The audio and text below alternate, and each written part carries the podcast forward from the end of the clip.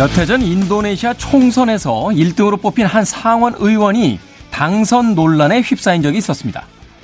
이유는 바로요, 일명 뽀샵, 과도한 포토샵 보정 때문이었는데요. 실제에 비해 너무 아름답게 디지털 보정된 사진을 선거에 사용해서 유권자들을 속였다는 거였죠.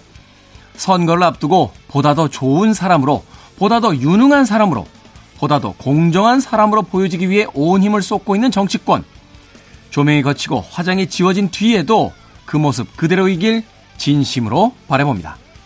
김태훈의 시대음감 시작합니다.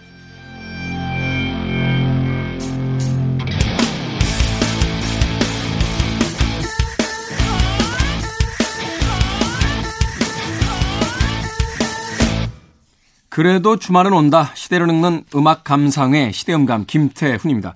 2019년이었더라고 해요. 인도네시아의 상원 의원 당선자 에비 아피타 마야. 유권자들의 환심을 사기 위해서 과도하게 디지털 보정된 사진을 선거운동에 사용했고 또 투표 용지에 실었다는 이유로 헌법재판소에 피소까지 됐던 이걸 웃기다고 해야 될까요? 아니면 한편으로 슬프다고 해야 될까요? 요새 말로 우픈 해외 뉴스가 있었습니다. 저도 뉴스 보고 나서 이 인물을 검색해 봤는데 같은 사람이라고 보기에는 조금 과한 포토샵 수정이 아니었나. 우리가 개인 신분증을 어, 남들에게 제시할 때도 얼굴이 많이 달라져 있으면 당혹스러울 때가 있죠. 그런데 유권자들의 표심을 얻어야 되는 선거에서 이렇게까지 달라진 얼굴을 사용한다. 이거 한편에선 그냥 웃어 넓긴 일이 아니다라는 생각도 해보게 됩니다. 하물며 얼굴도 그럴진데 에, 그들이 뱉었던 여러 가지 이야기들 또 약속했던 많은 공약들이 이후에 지켜지지 않는다라면 그것은 단순한 얼굴의 에, 뽀샵, 포토샵과는 본질적으로 또 다른 문제가 되지 않을까 하는 생각이 들더군요. 자, 정치의 계절입니다. 누가 당선이 되던 어, 본인들이 약속했던 많은 것들을 국민들을 위해서 진심으로 이뤄주시길 부탁을 드리겠습니다. 자, 김태원의 시대음감, 시대 이슈들 새로운 시선과 음악으로 풀어봅니다. 토요일과 일요일, 일라디오에서는 낮 2시 5분, 밤 10시 5분, 하루에 두 번 방송되고요. 한민족 방송에서는 낮 1시 10분 방송이 됩니다. 팟캐스트로는 언제 어디서든 함께 하실 수 있습니다. 브루스 스프링스틴의 음악 듣습니다. Two Faces.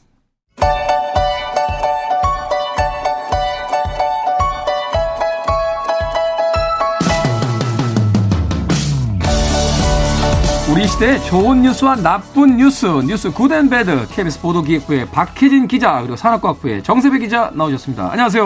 네, 안녕하세요. 산업과학부는 알겠습니다. 어떤 취재를 주로 하는지. 보도기획부는 뭡니까? 사실 보도기획부는 취재를 하는 부서는 아니고요. 정새배 기자도 지난번에 있었던 곳인데 네. 그냥 보도본부의 뭐 예산이나 뭐 음. 인사나 이런 걸 담당하는 데가 있고 아, 뭐 살림살이를 전략기획실 같은 네. 느낌인 거죠. 네네. 오, 잘 부탁드리겠습니다. 박혜진 기자. 네. 산업과학부로 가신 거죠? 이제 보도기획부에 있다가 정세배 기자는. 그렇죠. 네네. 음, 제가 정세비 기자 네네. 후임이에요. 계속 정세비 기자의 후- 뭔가 이렇게 따라다니고 있어요. 아, 제가. 네네. 정세비 기자가. 대충 해놓고 나온 게 많아가지고 뒷사람이 하겠지 하는 생각이.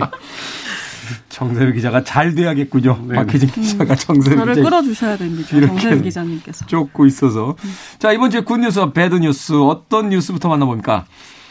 good news부터 볼까요? 네, 네. 오늘은 제가 먼저 이제 그 good news를 가지고 왔는데요. 박혜진 기자. 좀 훈훈한 사연을 가지고 왔습니다. 직원의 실수로 2천만 원어치의 갑티슈 재고를 떠안게 된 자영업자를 돕기 위해서 다른 자영업자들이 좀 나섰다 이런 훈훈한 사연인데요. 저는 뉴스를 보긴 했습니다만 갑 티슈를 2천만 원어치 어떻게 주문합니까? 그러니까 이게 원래 주문한 수량이 있고 추가로 주문을 하는데 네. 주문량을 숫자를 잘못 0을 하나 더 쓰셨대요. 원래 200만 원어치를 주문하려고 하신 게 어, 주문량이 어느 정도 되는지는 모르겠는데 네네. 거기에 이제 0을 하나 더 붙여서 아. 주문을 하신 거라고. 이래서 예전부터 우리는 은행에서 한글로 썼어요. 그렇죠. 100만 원, 그렇죠. 1천만 원 이렇게 이게 공은 사실 이게 잠깐 실수할 수 있죠. 네, 잘못 있어요. 실수할. 수가 있으니까. 네. 음, 이게 이제 자영업자 온라인 커뮤니티 아프니까 사장이다라는 커뮤니티가 있는데 여기에 네. 올라온 내용입니다. 아. 각 티슈 주문 실수로 2천만 원어치 추가 주문했어요라는 제목의 글이었는데요. 네. 이 내용을 좀 살펴보면 어, 이 작성자분이 경기도에서 납품 대행 업체를 운영하신다고 해요. 음. 이분이 대형 트럭에 가득 실린 갑티슈 그 박스 사진을 올리고 모델하우스 납품건인데 직원이 실수로 이만큼이나 더 주문을 넣어버렸다. 2천만 원어치 눈물 난다. 오래 보관할 곳도 없고 평생 써도 다 못 쓸 갑티슈들 정말 미치겠다 이렇게 토로를 하셨습니다. 음, 이게 그러니까 말하자면 그 납품 대행 업체니까 네네. 다른 어떤 행사장 같은 데서 홍보용으로 쓰는 이제 그렇죠. 곽티슈인데 네. 이거를 200만 원어치 주문을 받았는데 네네. 공장에다가 출고 요청을 할 때 공을 하나 잘못 쓰는 바람에 어. 이게 이제 2천만 네, 원어치가 온 거. 이러면 이게 어떻게 해볼 수가 없잖아요. 그렇죠. 그 티슈 포장면에 이미 다, 다 인쇄가 다, 인쇄가 다 되어 있고 그런 상황이라서 근데 이제 글을 쓰시면서도 단순 실수라서 이렇게 한 직원한테 뭐라고 할 수도 없고 어쩌면 좋나 이렇게 직원을 탓하지는 않는 모습을 보이셨는데 네. 이제 다른 자영업자분들이 이 글을 보고 댓글을 많이 다셨어요. 그러니까 대부분이 좀 안타까워하는 내용과 함께 네. 직원을 탓하시는 뭐 댓글들이 좀 많이 달렸었거든요. 뭐 직원이 참 도움이 안 된다. 그렇겠죠. 네, 오히려 뭐 주문 실수한 직원에게 책임을 물어야 하는 거 아니냐 뭐 이런 내용의 댓글이 많이 달렸는데 직원이 물어내야 되는 거 아니냐 또 이런 그쵸, 얘기도 있었을 거고 댓글이 네, 많이 네. 달렸어요. 저도 이제 확인을 해봤는데 그런데 이런 상황에서도 이 작성자분이 어, 어떻게 책임을 물겠냐. 차라리 못된 직원이었으면 뭐 마음이라도 편했을 건데 직원분이 막 아기 키우는 평범한 아주머니이기 아이고야. 때문에 또 책임을 물 수가 없다. 본인이 그 입장이었어도 힘들었을 거라면 오히려 이렇게 음. 두둔하시고 그런 그렇죠. 모습을 보이셨어요. 그 직원분도 되게 미안해하셨을 네, 그런 부분을 이제 이해하는 댓글들을 음. 많이 다셨어요. 그래서 주변에서도 어, 뭐 되게 사장님 인성이 좋으시다 이런 댓글도 되게 많이 달리고. 그러네요. 문득 직원을 탓하던 제가 음. 죄송해지네요. 네.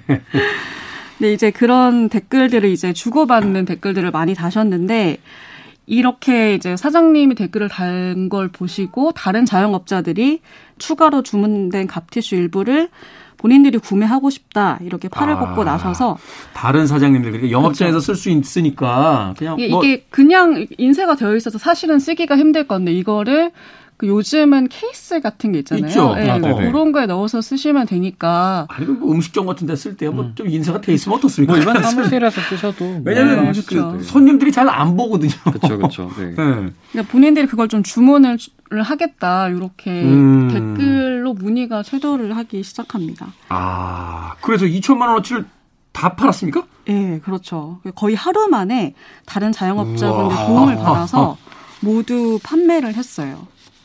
야, 이거 해피엔딩인데요? 어, 엄청난 해피엔딩이죠. 네. 음. 근데 이 작성자분도 이제 감동을 많이 받으셨던 것 같아요. 그래서 기존 글에 추가 글을 수정을 좀 하셔서 하룻밤 사이에 많은 연락을 주셔서 2,000개 이상의 전화와 문자가 온 것 같다. 네. 그래서 헛걸음 하실까 싶어서 글을 올린다면서 너무나 이렇게 도움을 주신 분들한테 뭐 감사한 마음에 울컥했다. 음. 뭐 읽게 된 2천만 원이라는 돈보다 10배, 100배, 1000배 귀중한 날로 기억될 것 같다. 이렇게 덧붙이기도 하셨어요. 참, 이 사회에서의 어떤 그 연대라는 거 결국 누군가를 돕는다는 거는 바로 그 옆에 있는 사람이 돕게 돼 있는 거잖아요. 요즘 다들 힘드신데 이렇게 서로 돕는 마음이 음. 제가 보기에도 어, 아, 좋은 내용이었습니다. 잘못 주문한 아주머님 직원 네. 그 얼마나 그렇죠. 마음이 얼마나 놀라셨겠어요. 불편하셨겠어요. 네. 네. 근데 그 인간, 의 선한 네. 심성에 대해서 또 믿음을 가져봐야 되나 하는 생각이 들면서도 아직은 살만하구나라는 생각을 음. 하게 되잖아요. 네. 실제로 밥티슈를 이제 주문 받으신 분들이 또 후기를 남기기도 하고 네. 또 거기 원글에도 뭐 500개 이상의 댓글이 달리고 기사를 이제 보신 분들도 아주 야. 좋은 기사다, 살만하다, 감동적이다 이런 댓글도 많이 남겨주셨습니다. 자 이번 주 배드 뉴스는 정세배 기자님이 좀 전해주시죠. 네, 뭐 나쁜 뉴스를 하나 가져왔는데요. 네. 나쁜 뉴스라기보다는 뭐 이, 여전히 뭐 이런 일이 비일비재하다 이렇게 생각하시면 만할 것 같아요.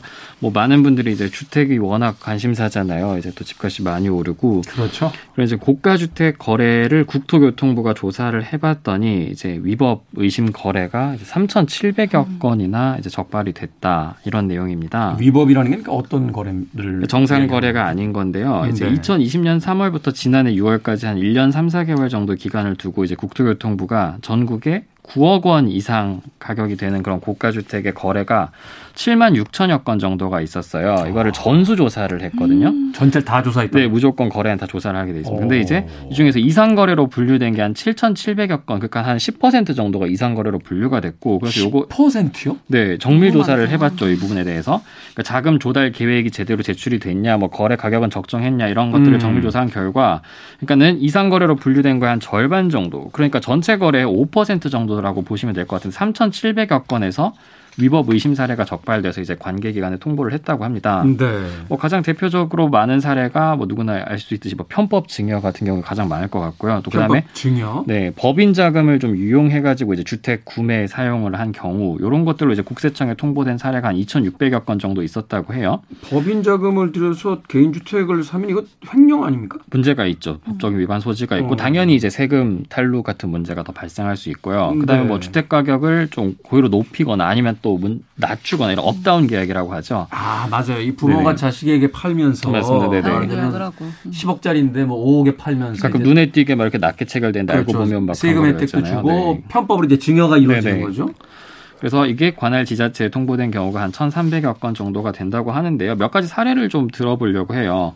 소위 말하는 이제 편법 증여라고 하면 뭐 아빠 찬스 뭐 이런 사용한 뭐 의심 사례가 될 수 있는데 네.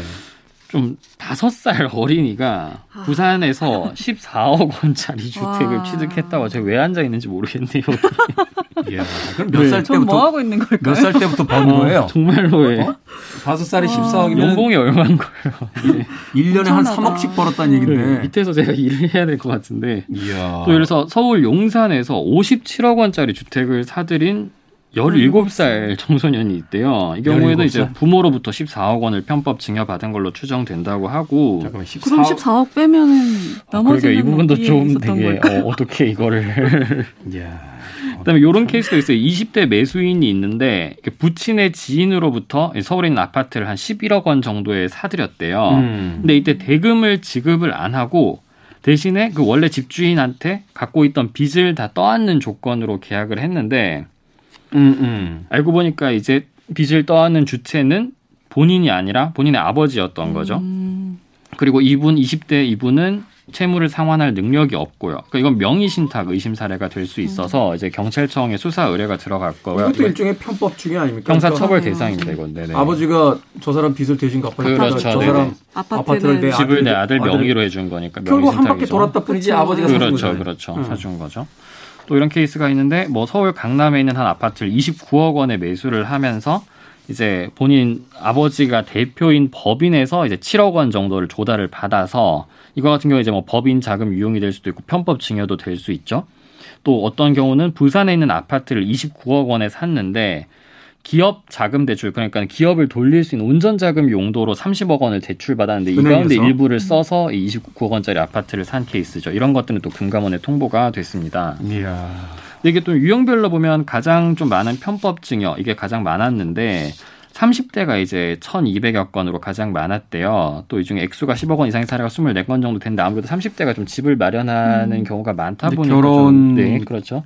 독립을 하거나 뭐 결혼을 네. 하거나 또 부모들 입장에서도 한 예순 정도 네. 이제 넘어가시면서 네, 네 이제 네, 네. 쉽게 해서 증여라든지 상속이라든지 이런 걸 이제 고민하기 시작하는 나이고 네, 음. 그런 케이스가 많이 발생할 수 있는 연령대고 또 지역별로 봤을 때는 서울 강남이나 서초 같은 일반적으로 좀 고가 주택이 밀집한 지역에서 당연히 많이 적발이 됐는데 강남에서 한 360여 건, 서초에서 한 310건 정도, 그다음에 성동에서 한 220건 정도가 음. 이제 순서대로 발생을 했다고 하고요. 근데 이제 단순히 이런 거래량은 당연히 이제 그런 고가 주택이 많다 보니까 그럴 수 있다 칠 수도 있는데 전체 주택 거래량 대비해서 비율로 봤을 때도 강남에서 한 5% 정도가 음. 나와가지고 이제 가장 많았대요. 그러니까는 전체 거래량 그다음에 비율로 봤을 때 둘 다 강남 서초 이쪽 지역에서 이런 위법 의심 거래가 가장 많았다고 하고요. 일단 세금 부담이 제일 많다. 많다는 것도 많다는 거겠습니다만 이게 주택 가격이 높고 낮고를 떠나서 어떤 방식으로 이제 부모가 네네. 자식에게 증여나 맞습니다. 상속을 네. 하게 되잖아요. 그렇죠. 그런데 전체 거래 비율로 봤을 때도 퍼센테이지적으로 이제 강남 쪽이 많다라면 네네. 뭐 이걸 단순하게 분석할 수는 없겠습니다만 이건 윤리 의식이나 좀 이런 그 경제의 어떤 편법을 사용해서 이렇게 상속하고 이런데 좀 더 많다는 거 아닙니까?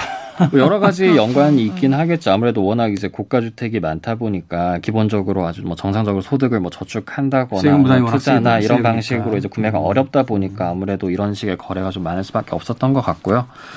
뭐 이제 국토부에서는 앞으로도 이제 상시 조사를 한다고 해요. 이런 고가 주택에 대해서는. 네. 그래서 뭐 마찬가지로 위법 의심 거래가 적발이 되면 말씀드렸듯이 뭐 위법한 거에 대해서는 경찰청이나 국세청 또는 뭐 지자체 같은 이런 관계기관에 통보해서 후속 조치를 좀 할 거라고 하고요. 뭐 앞서 설명드렸던 그런 사례 많이 나오는 뭐 법인이 여러 주택을 매수한다든지 아니면 미성년자가 샀다 음. 아니면 부모 자녀 간의 좀 특수 관계 이런 거래가 의심된다 이런 거 특히 좀 강도 높게 기획 조사를 하겠다 이렇게 밝혔습니다. 어떤 분이 그런 이야기 하시더군요. 우리나라에서 가장 바보 같은 짓이 이 세금 탈세하는 거다. 왜냐하면 워낙 전산망이 잘 돼 있기 음. 때문에 그 외국 같은 경우는 아직도 이제 현금 거래하는 경우가 굉장히 많은데 네네. 뭐 주택뿐만이 아니라 다른 일상적인 게 우리나라는 거의 다 이제 카드고 일반적인 기업체라든지 또 사업들이 다 이제 인터넷을 사용해서 어 온라인 상에서 이제 이루어지는 경우가 많기 때문에 네. 마음만 먹으면 다 잡을 수 있다. 그러니까 속일 수 있다고 생각하는 것 자체가 음. 바보 같은 생각 아니냐 뭐 그런 이야기 하시더라고요. 이거 결국 벌금 물어야 되잖아요. 아, 이런 경우는 다 나중에 추가 뭐 어쨌든 조사가 이루어진 다음에 적발되는 내용이 확정이 되면 거기에 대해서는 당연히 음, 이제 뭐 가산을 해서 물게 되죠. 뭐 세금이라면 세금이고요.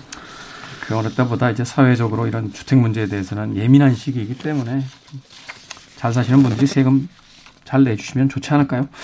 자, 지금부터 Good News, Bad News 박혜진 기자 그리고 정세비 기자와 함께 이야기 나눠봤습니다. 고맙습니다. 감사합니다. 감사합니다.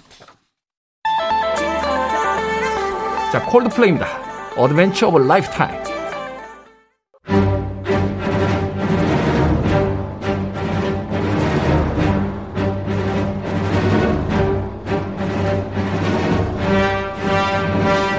요즘 초중 학생들 사이 핫한 유행어 어쩔 TV 들어보셨습니까?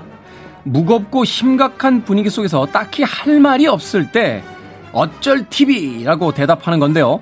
어쩌라고 가서 TV나 보자. 의 준말이라고 합니다. 복잡한 세상 어쩌라고 마인드도 가끔은 필요하겠죠. 그렇다면 오늘은 어쩔 TV 말고 어쩔 movie 어떻습니까? 우리 시대의 영화 이야기 movie 유한 최강희 영화평론가 나오셨습니다. 안녕하세요. 네, 안녕하세요. 평론가란 직업은 이제 새로운 어떤 유행, 흐름 이런 것에 이제 굉장히 예민할 수밖에 없는 직업인데 네. 어쩔 TV 알고 계셨습니까? 아니 이런 걸 어떻게 알아요, 제가?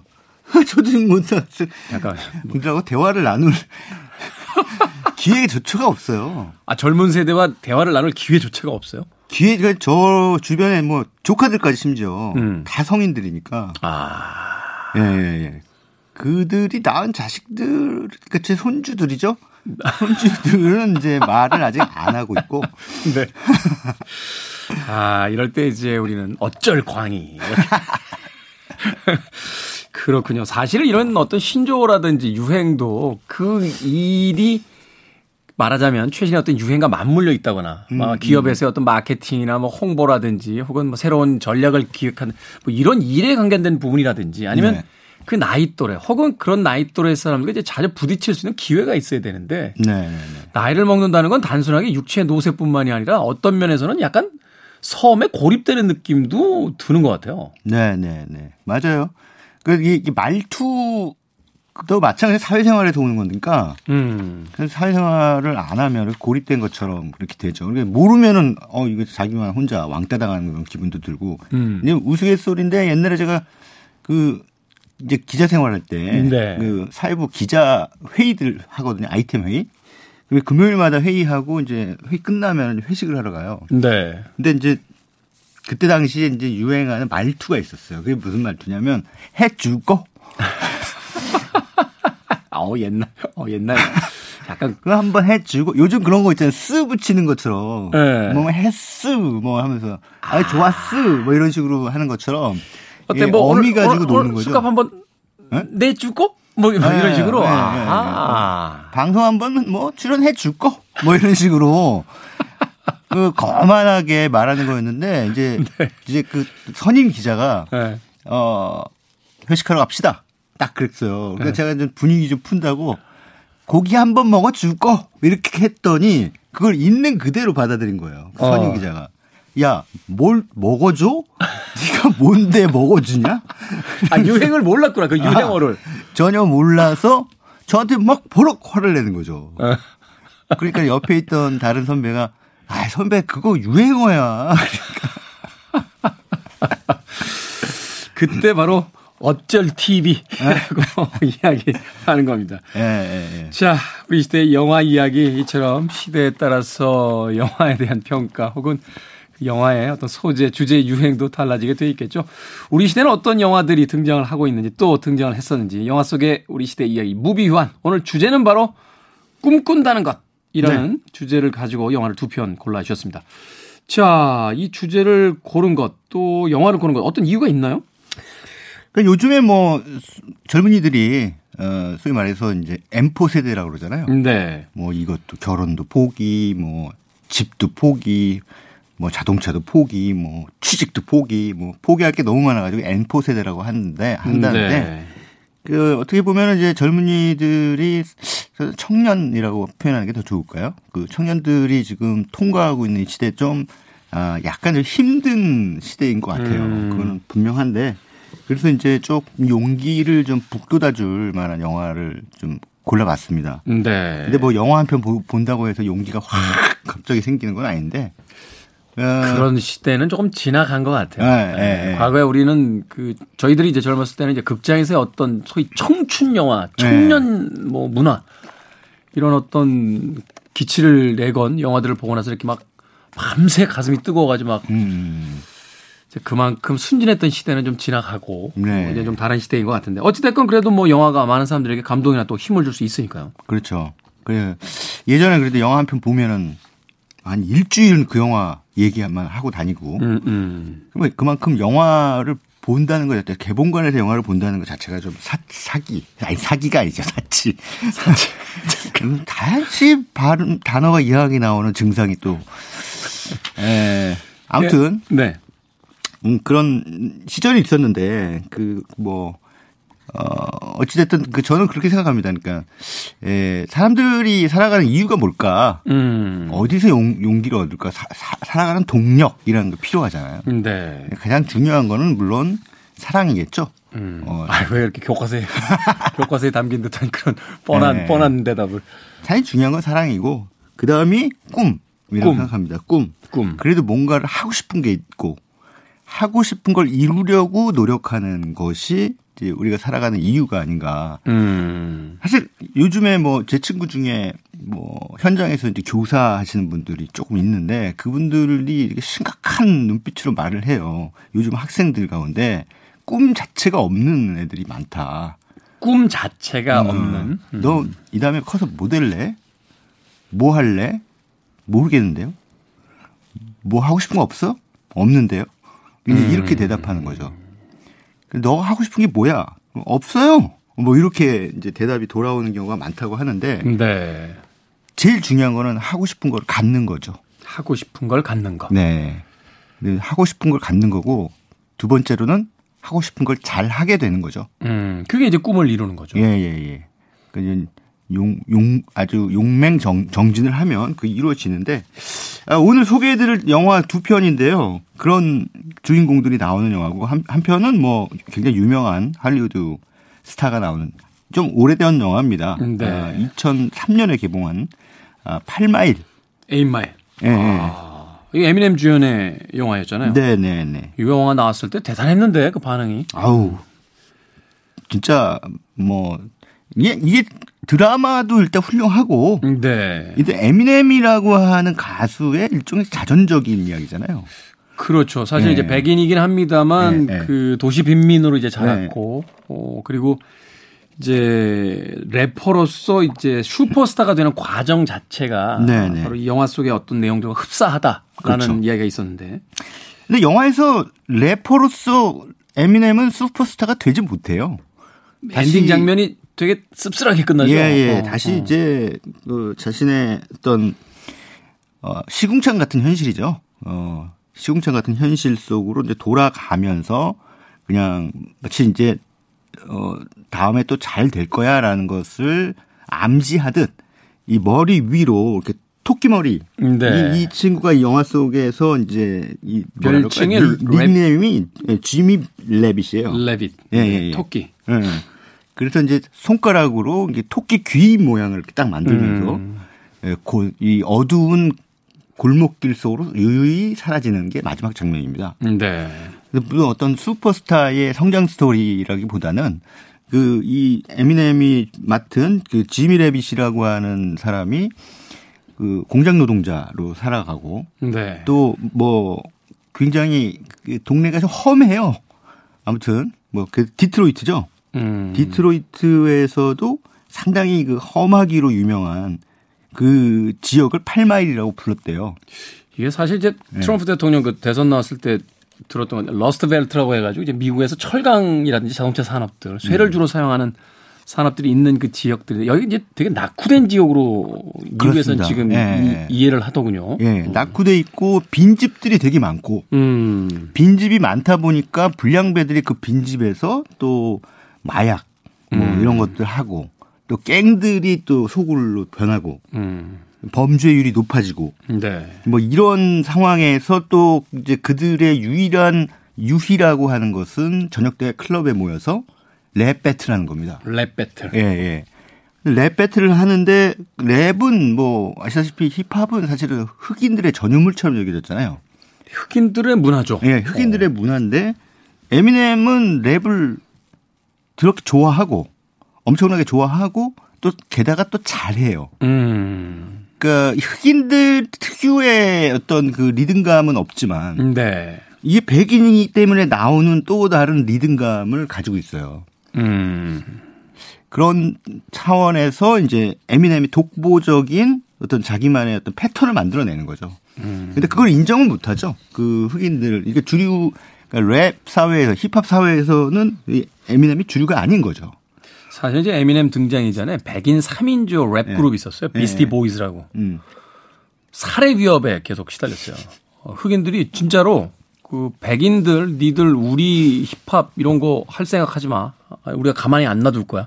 그러니까 말하자면 이 80년대 후반 90년대 이 힙합 문화가 뭐 어떤 느낌이었냐면 이게 50년대 엘비스 프레슬리가 등장했을 때 음. 이 로큰롤이 사실 흑인의 리듬앤 블루스에서 출발했잖아요. 네. 그래서 그 당시에 많은 흑인 아티스트들이 백인 청년이 흑인의 문화를 도둑질해 가서 스타가 돼 버렸다. 음. 그러니까 아마 그런 이 기시감이라고 하나요? 데자뷰가 있었기 때문에 백인들이 이제 진입하는 거를 막으려고 했는데 음, 음. 제가 알고 있기로는 이 그 에미넴을 발굴했던 닥터 드레라는 그 아티스트이자 이제 레이블의 데스로 레이블의 이제 그 사장이었던 인물이 에미넴의 이 성장 과정을 다 알고 나서 그는 피부가 하얄 뿐이지 우리와 다를 것이 없는 형제다. 음. 라고 하면서 이제 용인해 줬고 그게 이제 배경이 돼서 흑인들이 비로소 이제 에미넴의 음악을 인정을 했던 네, 음. 그런 또 역사가 있습니다. 음. 네.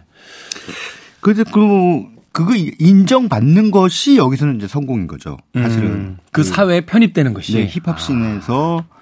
어, 그 클럽에서 이 에미넴이라고 하는 그 이 지미 Rabbit을 자기들의 커뮤니티의 일원으로서 받아들일 것이냐 말 것이냐 음. 계속 밀어내죠.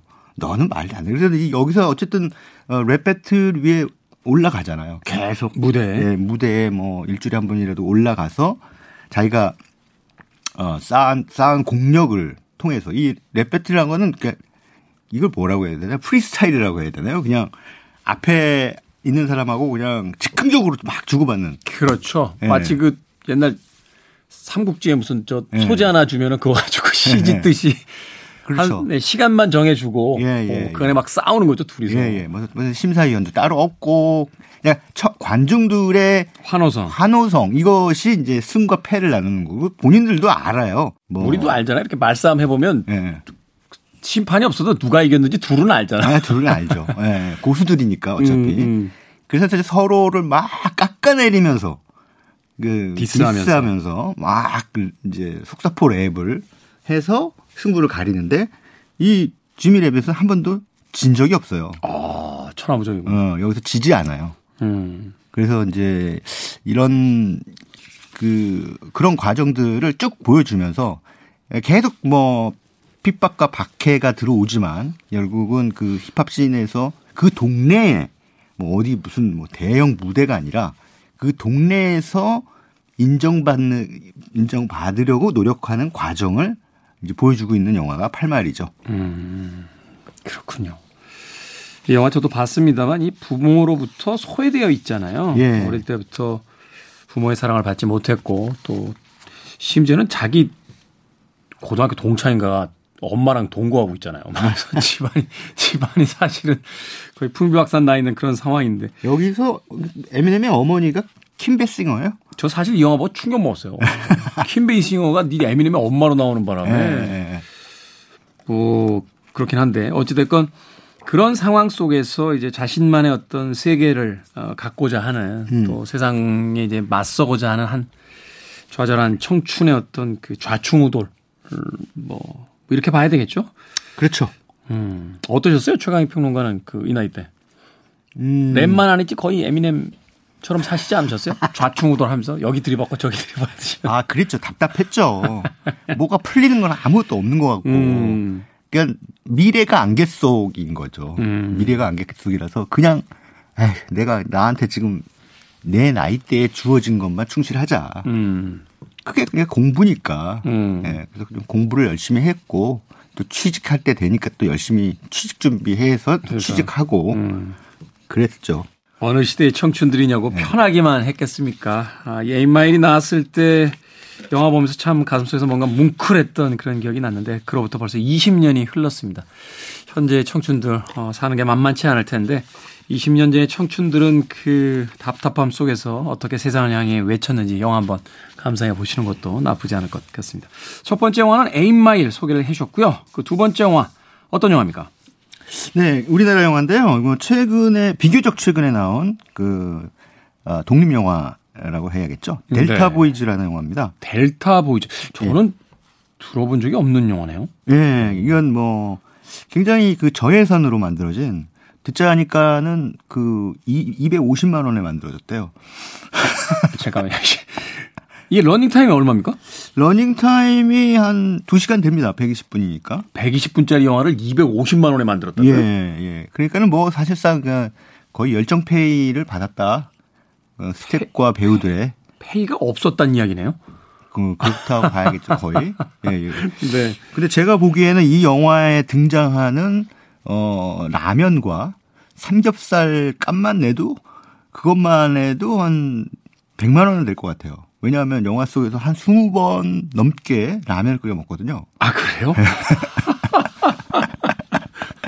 그리고 가끔 이야, 짜장면. 가끔 짜장면. 예. 그리고 네. 또 가끔 삼겹살. 가끔 삼겹살. 예, 예. 다 이제 서민 음식을 대표하는 그런 음식들이죠. 네네네. 네, 네. 그래서 뭐, 이, 이, 간단하게 말씀드리면은 남성 사중창 대회에 나가려고 하는, 음. 어, 어떻게 보면 4명의 조금, 밑바닥 삶을 살아가는 어, loser들의 이야기예요. 도시 loser들의 이야기. 예, 예. 뭐 loser가 아닐 수도 있죠. 어, 뭐 그냥 아무것도 안 하고 있는 친구도 있, 있고, 뭐 시장에서 물건 파는 친구도 있고, 또 공장에서 이제 누, 누나가 하는 그 매형이 하는 공장에 이제 어, 잠깐 뭐 거기서 일 도와주면서 어, 생계를 이제 책임지는 그런 친구도 있고 또 한 친구는 또 미국에서 어 그냥 무작정 왔는데 네. 어 뭐 아무것도 준비가 안 된 상태로 와가지고 원어민 강사를 하겠다. 오기는 왔는데 네. 원어민 강사도 그게 뭐 교육 그 뭐 교육법이나 이런 것들 그 자격증이 있어야 될 걸요? 아, 그렇죠. 이제 한국에서 취업을 하려면 일단 취업 네. 비자가 있어야 되잖아요. 네. 어. 그것도 없이 와가지고 몇 군데 이렇게 기웃기웃 대다가 아무것도 못 하게 된 거죠. 음. 이제 갈 데도 없고 그래서 이제 거기 매형 공장에서 그 일을 하고 있는 어 친구 친구에게 이제 뭐라 합니까? 들러붙습니다. 전문 용어인가요? 네. 들러붙는다. 네. 빈대 붙는다는 얘기도 있는데 네. 이게 그냥 얹혀서 사는 거예요. 근데 너무 너무 말이 많아요. 음. 그러니까는 이, 이 친구가 강일록이라고 하는 이제 역할인데 친구가 너는 도대체 언제 입을 쉬니? 너는 자지 않고 있는 순간에는 계속 말을 해야 되니? 뭐 이렇게 막 물어볼 정도로 네. 엄청나게 수다스러운 거예요. 음. 근데 약간 노래를 잘해요. 그 묵직한 베이스 톤에. 어. 어, 그래서 그 이 친구가 이제 제안을 하죠. 야, 우리 그 사중창 남자 사중창 대회에 나가자. 음. 어. 뭐 놀면 뭐 하냐. 근데 이제 뭐 어, 강일록도 저 참, 저쪽 한심하긴 한데, 그래도 뭔가 이렇게 뭐 힘을 합쳐가지고 뭔가 사중창이라도, 어, 연습해서 팀을 꾸려가지고 대회에 나가면, 음. 어, 지금 자기의 한심한 어떤 일상에서 약간의 그 뭐랄까 보상이 될 것 같은 느낌이 드는 거예요. 음, 음. 뭐 그런 걸 말로 표현하지는 않아요. 아 근데 이제 그런 느낌적 느낌이 온 거죠. 예 예예. 예, 예. 그래서 그래서 이제 음, 벽보를 붙이죠. 다중창 단원 모집. 아. 예. 벽보를 붙이는데 붙이자마자 이제 시장에서 생선 파는 최대용이라고 하는 사람이 나타납니다. 음. 예. 머리 긴 머리를 딱 휘날리면서 어, 제법 정장까지 갖추고 네. 오디션이라고 해서 나타납니다. 오디션이면 노래를 불러봐야 될 거 아니에요. 그렇죠. 노래를 안 불러요. 그냥 계속 뭐 어, 앉아 계세요. 그러고 자기 막 일하고 있고. 오디션이라고 해서 왔는데. 예, 예, 예, 예. 그리고 이제 또 한 명이 필요하다. 어, 또 한 명이 좀 사중창이니까 세 명만 가지고는 안 된다. 음. 그러니까 이 자기 동생이 아는 동생이 있다. 그래서 이제 길거리에서 그 왜 예, 행상하는 음. 행상 그 트럭에서 왜 그 이 조림 그 뭐랄까요 그냥 간식 같은 거 파는 그런 음, 음. 이제 일을 하는 에, 예, 노준세라고 하는 이제 인물을 또 부릅니다. 음. 근데 이제 그 전에 이 준세는 최대웅이라고 하는 인물한테 엮여서 한 번, 네. 한 번이 아니라 여러 번 엮여서 전국 노래자랑도 나가고 히스토리가 좀 있군요. 예, 역사가 좀 있군요. 한 번도 성공한 적이 없는. 음. 그래서 이제 부인이 있는데 부인이 대웅이 오빠 전화도 받지 마. 거기 가지 마. 절대로 가지 마. 막 이러면서 맨날 막 꼭 주변에, 싸워요. 꼭 주변에 그런 형이나 동생 한 명 있죠. 네네. 어, 그 사람하고 여기서 좋은 게 없다. 음. 근데 그것도 꼭그 부인 말 안 듣고 또 찾아가. 찾아가서 또 그놈의 의리 때문에. 네. 그래서 어찌저찌 사중창단이 만들어집니다. 음. 만들어져서 이제 또 생계 문제 있는데 두, 또 사중창 연습은 해야지. 뭐 이래서 어, 이 영화의 좀 독특한 거는 뭐냐면 도대체 노래를 언제 하는 거야? 라고 기다리게 만든다는 거예요. 아, 노래 하긴 합니까? 하긴 해요. 하긴 합니까? 하긴 하는데 아주 그냥 쪽, 그러니까 아주 한 소절 정도 네. 그딱 녹음해서 보여 들려주고 그거 연습을 시키는 거예요. 네. 그래서 그거 연습하는 장면, 음. 한 소절 연습하는 장면만 몇 번 나오고 네. 이네 명이 같이 화음을 맞춰보는 장면이 안 나와요. 아예. 계속 이 사람들은 서로 싸우고 어 뭐 헤어졌다가 다시 뭉치고 야 이거 사중창단 진짜 나가야 되냐 말아야 되냐 뭐 그리고 그러니까 한마디로 지지고 볶는 얘기만 나오는 거죠. 네. 그래서 이제 영화를 보면서 내내 아 노래를 좀 언제 부르는 거야. 노래 부르는 장면을 어, 기다리게 만듭니다. 그거 자체가 바로 지금 어떤 젊은 세대들에 대한 은유처럼도 느껴지네요. 네, 네. 네. 네. 그래서 뭐 근데 사실상 이제 맨 마지막에 음. 예, 노래 부르는 장면이 나오는데 실력이 그렇게 좋지 않아요.